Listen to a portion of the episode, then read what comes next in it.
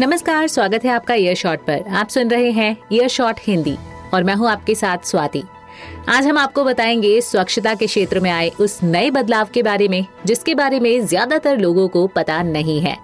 जी हाँ अब भारत में कॉमन टॉयलेट होंगे, जिसको पुरुष और महिलाएँ दोनों ही इस्तेमाल कर पाएँगे। अरे अरे, चौकिए नहीं, आप बिल्कुल सही सुन रहे हैं। केंद्रीय सामाजिक न्याय और कल्याण मंत्रालय ने सभी संस्थानों के लिए यूनिसेक्स टॉयलेट अनिवार्य कर दिया है।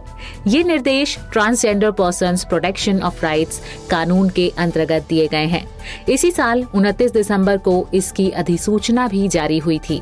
नियम के ग्यारहवें और बारहवें भाग के अनुसार एम्प्लॉयर्स को अधिसूचना जारी होने के दो साल के अंदर ये व्यवस्था करनी होगी।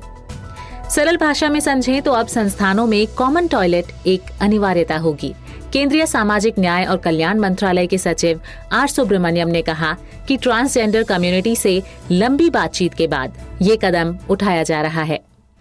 Unisex toilets is one of the provisions which is contained in the rules that are issued unisex शौचालय उन प्रावधानों में से एक है जो transgender protection of rights act 2019 के तहत जारी किए गए नियमों में निहित है।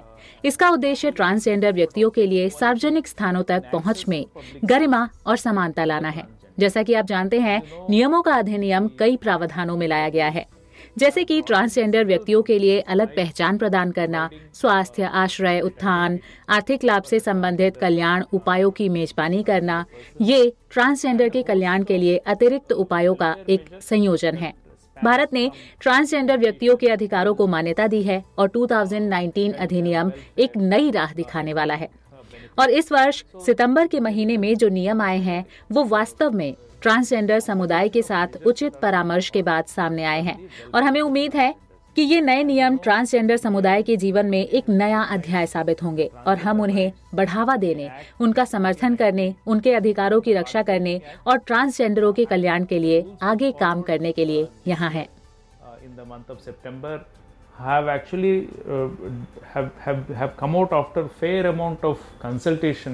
With the transgender community and we hope uh, this the rules would really bring a new chapter in the life of the transgender community and we are here to support them promote them protect their rights and also strive for the welfare of the transgenders unisex toilet का मतलब किसी भी लिंग के लोग इसको इस्तेमाल कर सकते हैं हालाँकि यौन उत्पीड़न की घटनाओं को कम करने के लिए अलग अलग टॉयलेट बनाए जाते रहे हैं। लेकिन ट्रांसजेंडर एक्टिविस्ट्स लगातार ये मांग कर रहे थे कि ऐसा नहीं होना चाहिए। सच तो ये भी है कि पब्लिक टॉयलेट्स में ट्रांसजेंडर लोगों को भेदभाव झेलना पड़ता रहा है।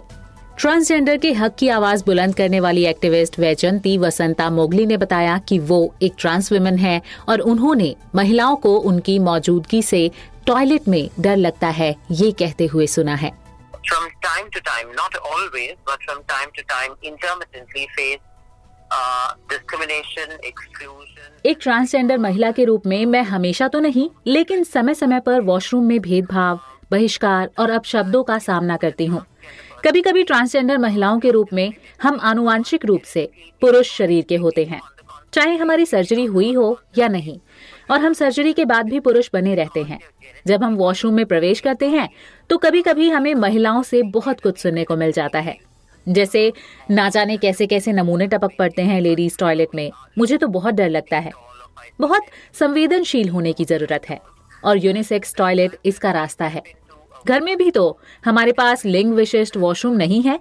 ये सब हम बस कागजों पर अटके हुए फैसलों के लिए नहीं चाहते हैं। लेकिन चर्चा और बहस होनी चाहिए और लोगों के पास एक यूनिसेक्स टॉयलेट में प्रवेश करने का विकल्प होना ही चाहिए।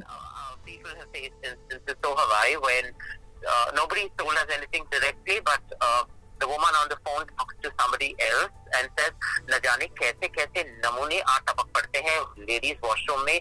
भाई यार, मुझे बहुत डर लग रहा है। पता नहीं क्या होगा मेरे साथ। तो there needs to be a lot of sensitization um, and gender neutral washrooms are the way ahead because at home, at home, we don't have gender specific washrooms. And homes are supposed to be safe spaces. Whether or not they're safe, we don't know. But at home, there are no, there's no concept of gender um specific washroom. So I think gender neutrality is something that we must discuss, debate about. I don't want to. We don't. We're not asking for uh, uh, for decisions to be thrust on people, but I think the debate should begin, and people should have the choice to go to a gender neutral washroom if they so wish to. Transgender people and even other cisgender heteronormative persons too. So, I, and right to sanitation is protected under fundamental rights that is read into uh, Article 21, right to life, and right to public sanitation is part of Article 21, which is right to life And hence, it is the duty of the state or employers or the private sector, wherever transgender persons or gender non-binary, gender non-conforming persons work, uh, it is the duty of the state, the employers, uh, to offer, to ensure that such uh, such uh, facilities are provided there. It's not a favor, it's a duty. Transgender person protection of rights कानून अपने आप में एक बड़ा कदम है DMK सांसद तिरुचि शिवा का private members bill transgender लोगों के अधिकारों के लिए पहला प्राइवेट मेंबर बिल है जो पिछले 36 साल में देश के किसी भी सदन में पास हुआ हो। ट्रांसजेंडर लोगों के लिए राज्यसभा में पिछले 45 सालों में पास होने वाला ये पहला बिल भी है। तिरुचि शिवा के मुताबिक बहुमत से पास होने के बावजूद भी इस कम्युनिटी के बहुत सारे मांग अभी बाकी रह गए हैं। Uh, which was moved by me and was passed unanimously in the Rajya Sabha. Transgender अधिकारों के लिए बिल जो मैंने मूव किया था और राज्यसभा में सर्वसम्मति से पारित भी हुआ था, लेकिन लोकसभा में नहीं हुआ। सरकार इस पर अपना ही बिल ले आई। इसमें, इससे जुड़े लोगों से उनके चुनाव भी नहीं लिए गए। इसमें हम जैसे लोग जो ट्रांसजेंडर लोगों के हक के लिए लड़ रहे हैं, उनकी बात भी शामिल नहीं की गई। लेकिन सरकार के पास बहुमत है तो उसने बिल को पास करा लिया, जबकि मेरे बिल में कुछ प्रतिशत रिजर्वेशन की बात थी। लेकिन सरकार ने सुनी नहीं। मैंने एक वैधानिक आयोग की मांग की, सरकार ने परिषद बनाया, इसकी अध्यक्षता सामान्य न्याय और कल्याण मंत्री कर रहे हैं और एक कैबिनेट मंत्री इस परिषद में बैठ के ट्रांसजेंडर लोगों की समस्याओं और जरूरतों को कितना सुनेंगे, ये एक बड़ा सवाल है। अब नियम तो आ गया है, इसको ट्रांसजेंडर लोग कैसे लेते हैं और वो इससे कितना संतुष्ट होते हैं, ये एक बड़ा सवाल है। मेरी चिंता बस इतनी है कि नियम कानून में तो बहुत कुछ होता है, लेकिन इनको सुनिश्चित होना भी ज़रूरी है। अगर कोई इनका पालन नहीं करता है तो क्या परिषद के पास जाना पड़ेगा? शिकायत कहाँ करें? कोई नहीं पालन करता तो समाधान क्या है.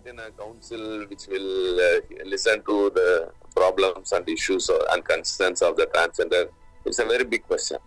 Now the draft rules uh, have come, and uh, uh, the transgender people how they are going to take it up, how whether they will be satisfied, all is a very big question.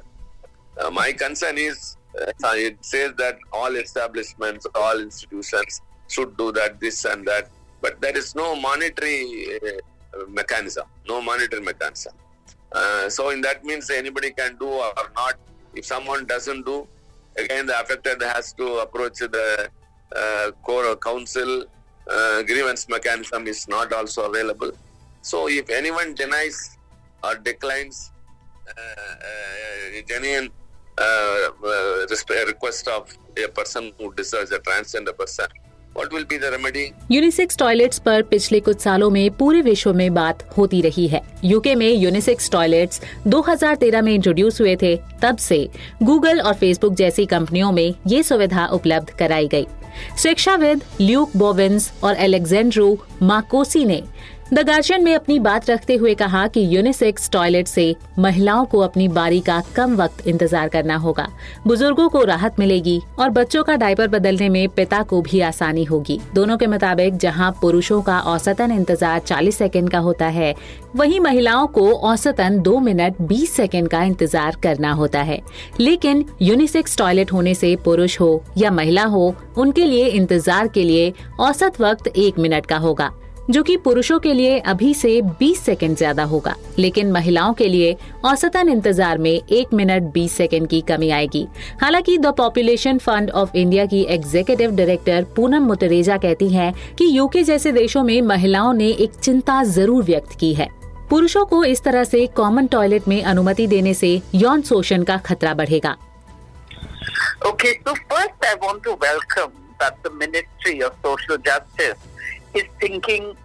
पहले मैं स्वागत करना चाहती हूँ सामाजिक न्याय मंत्रालय का, जो ट्रांसजेंडर समुदाय के खिलाफ भेदभाव को समाप्त करने के बारे में गंभीरता से सोच रहा है। ये सही दिशा में उठाया गया एक बहुत बड़ा कदम है। हालाँकि सिर्फ़ ऐसे शौचालयों से समानता लाने के बारे में मैं काफ़ी द्वंद में हूँ, और भी कई तरीके हैं।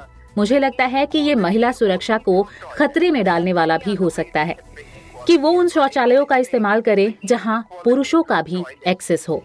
हालाँकि इसको सिर्फ़ ऐसे या वैसे देखना थोड़ा गलत होगा। इसलिए हमें लैंगिक तौर पर तटस्थ शौचालयों के लिए वकालत पर ज़ोर देने की कोशिश करनी चाहिए। मैंने कई ट्रांसजेंडर लोगों के साथ काम किया है और मुझे उन पर भरोसा है। मुझे लगता है कि उनकी विचारधारा महिलाओं को समर्थन देने वाली होती है।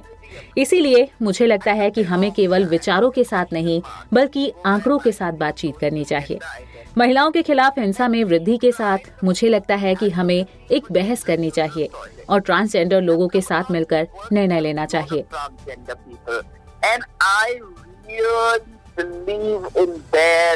commitment. They are part of many movements on gender safety, but I find their values and their ideology is very pro women. So I think we should have a conversation based not just on views but also present data on the lack of safety. You know, we've seen films, we've seen in so many places where women, you know, it's dark, it's late at night, a woman, even in a female toilet, can be attacked by a man entering. So, given the increasing violence against women, uh, I think we should have a debate, discussion, and also data, and make a decision along with transgender people. कानून तो बना दिया गया लेकिन भारत में unisex toilets बनने में शायद अभी काफ़ी वक्त लगेगा क्योंकि भारत में इसके पक्ष में माहौल बनाना शायद थोड़ा ज़्यादा चुनौतीपूर्ण हो